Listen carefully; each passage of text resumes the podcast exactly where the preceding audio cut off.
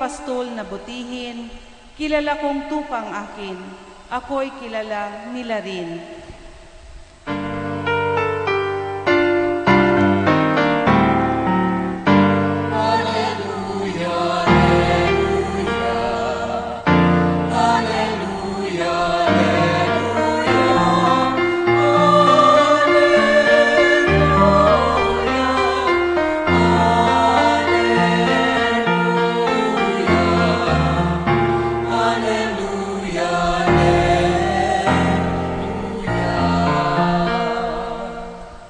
Sumainyo ang Panginoon At sumayo rin. ang pagpapahayag ng mabuting balita ng Panginoon ayon kay San Lucas. Papuri sa iyo, Panginoon. Noong panahong iyon, ang Panginoon ay humirang ng pitumput dalawa. Pinauna niya sila ng dala-dalawa sa bawat bayan at pook na patutunguhan niya.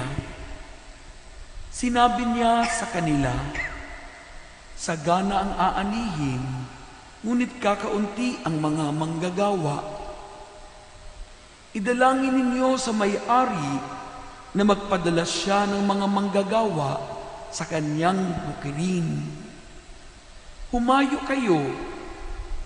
Sinusugo ko kayong parang mga kordero sa gitna ng mga asong gubat. Huwag kayong magdala ng lukbutan, supot o panyapak. Huwag na kayong titigil sa daan upang makipagbatian kanino man. Pagpasok ninyo sa alinmang bahay, sabihin muna ninyo, maghari nawa ang kapayapaan sa bahay na ito. Kung maibigin sa kapayapaan na ang nakatira roon, sa sa kanila ang kapayapaan. Ngunit kung hindi, hindi sila magkakamit nito. Manatili kayo sa bahay na inyong tinutuluyan. Kanin ninyo at inumin ang anumang idulot sa inyo, sapagkat ang manggagawa ay may karapatang tumanggap ng kanyang upa. Huwag kayong mapapalipat-lipat ng bahay. Kapag tinanggap kayo sa alinmang bayan, kanin ninyo ang anumang ihain sa inyo. Pagalingin ninyo ang mga may sakit doon at sabihin sa bayan, nalalapit na ang paghahari ng Diyos sa inyo. Mga kapatid, ang mabuting balita ng Panginoon. Pinupuri ka namin, Panginoong Heso Kristo. Magandang gabi po sa inyong lahat. Magandang gabi din po, Father. Siguro po karamihan sa nahandito ngayon ay kilala si Lone Ranger. Alam po ninyo, siya po yung sikat dati na bayani na merong maskara na itim.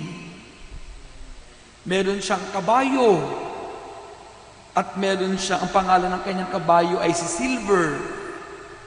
Meron din siyang alalay. Ang pangalan ay si Tonto. Siya po ay nagsimula ng gera laban sa mga krimen. At sinikap po niyang ayusin ang gulo at sumunod ang mga tao sa batas. Sa panahon daw po natin ngayon, si Lone Ranger ay sinisimbolo ng mga tao na gusto ay mag-isa. Siya daw po ay simbolo din ng tinatawag nating self-made man. Meron daw po siyang tendency na gumawa ng mag-isa.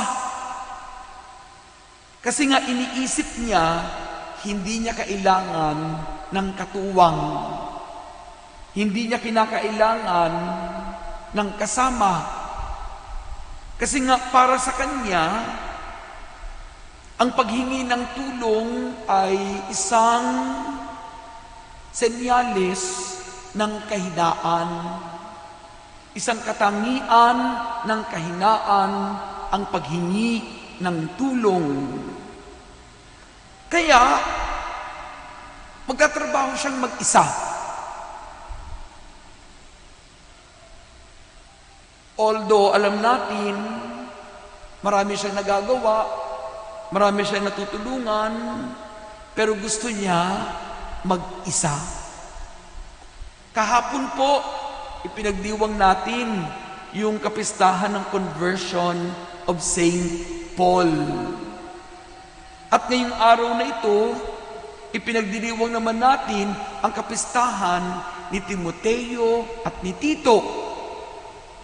Sila po yung tinatawag natin mga protege ni Saint Paul.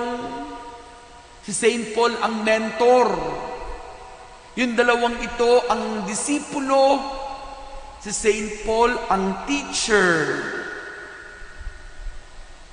Para po kay Saint Paul, ang dalawang ito ay katangi-tangi. Sa katunayan, Sumulat po si San Pablo sa kanilang dalawa.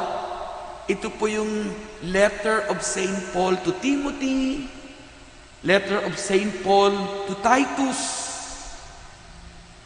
Makikita din po natin na si San Pablo, siya po ang nag-commission kay Timoteo para maging unang obispo ng Ephesus.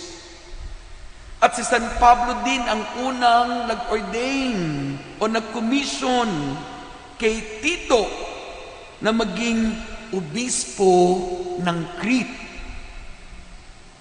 Sila po yung mga malalapit na katuwang ni San Pablo sa misyon ng pagpapahayag ng mabuting balita. Alam po ninyo, itong si Pablo, magaling po siyang leader kasi marami siyang mga isinasamang mga tao, dinidevelop na mga tao, tinuturo ang mga tao upang maging pinuno. Kasi iniisip niya, hindi siya panghabang buhay. Para po kay Pablo, ang bawat isa ay magkakatuwang sa pagpapalaganap ng mabuting balita. Alam po ninyo, kuminsan, marami daw sa ating mga katoliko, gusto Lone Ranger. Gusto natin magtrabaho na mag-isa. Kuminsan, ayaw natin na may kasama. Ayaw natin na may katuwang. Gusto daw natin, karamihan sa atin, tayo ang boss, tayo ang in control. May mga pagkakataon, iniisip natin ang iba hindi bilang collaborators, pero threat and competition, distraction.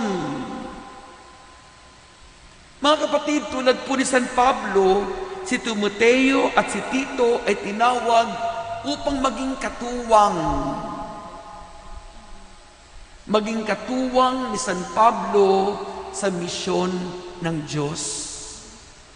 At ganun daw po tayo ngayon. Inaanyayahan tayo na maging katuwang ng bawat isa. Lalo na po sa February 25, alas 3 ng hapon, ang ating parokya ay hihirangin. Napakagandang salita. Hihirangin upang maging dambana ng mahal na birhen ng Fatima. At kapag ito'y hinirang na maging dambana, tayong mga parishioners ay bibigyan ng misyon. Ang misyon nating lahat ng mga taga-parokya ay maging tagapagdaloy ng biyaya ng dambana. Inaanyayahan ng bawat isa na maging mga ambassadors of Our Lady of Fatima. Magiging mga, mga katuwang sa pagpapalaganap ng biyaya ng Diyos sa pamamagitan ng mahal na Birhen ng Fatima. Muli, inaanyayahan tayo ngayon na tularan itong si Timoteo at si Tito na tumanggap ng misyon at tumulong ipalaganap ang mabuting balita upang ating maranasan si Kristo sa panahon natin ngayon. Maganda pong isipin, hindi po tayo magkakaaway sa misyon. Walang kompetisyon, walang pagalingan sa misyon. Tayong lahat ay magkakatuwang. Tayong lahat ay magkakasama. Collaborators, not competitors. Muli, sa tulong at panalangin ni San Timoteo at San Tito, bigyan nawa tayo ng puso na handang tumugon, na magpalaganap ng mabuting balita at maging daluyan ng biyaya ng dambana ng mahal na Birhen ng Fatima. Amen? Tingnan nyo nga ang katabi nyo, tingin sa katabi. Sabi mo sa katabi mo, magkakatuwang tayo. Magkakasama tayo. Tulong-tulong, sama-sama sa iisang misyon. Amen? Palagpakan natin ang Panginoon. Magstayo